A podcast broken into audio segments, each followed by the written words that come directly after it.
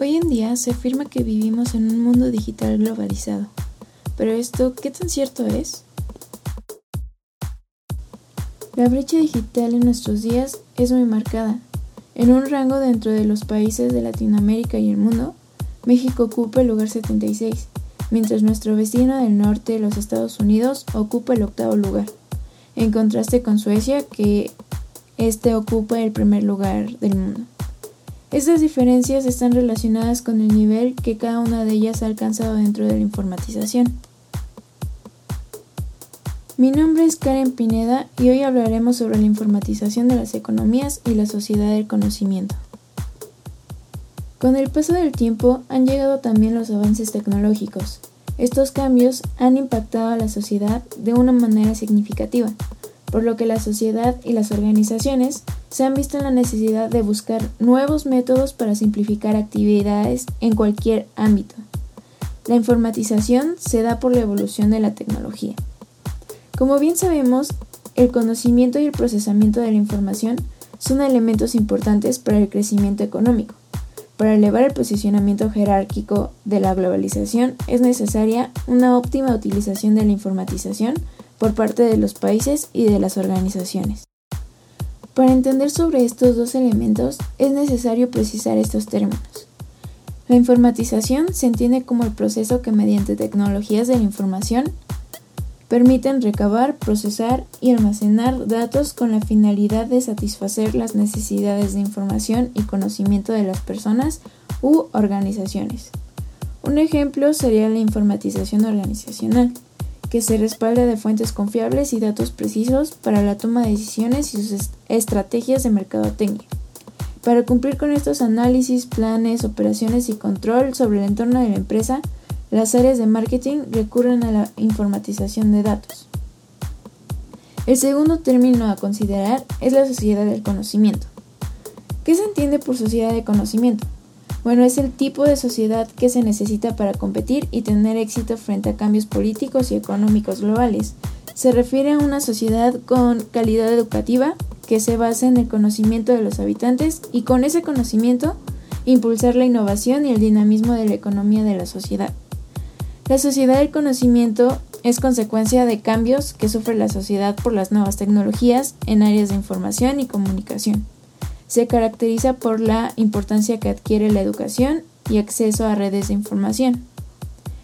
En este tipo de sociedad, el conocimiento se vuelve un elemento fundamental de la vida humana, pues todas las actividades educativas, laborales y económicas requieren de ciertas competencias cognitivas y mentales.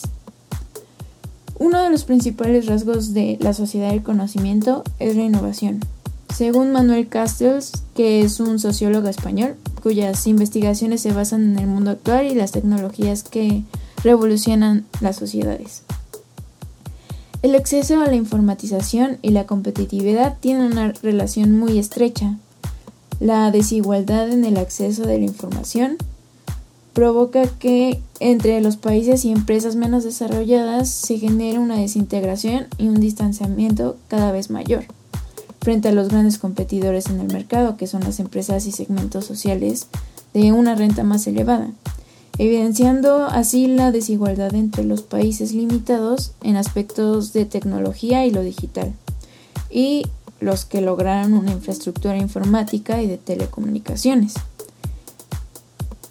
En este punto es importante reflexionar sobre los requerimientos necesarios para garantizar una sociedad del conocimiento.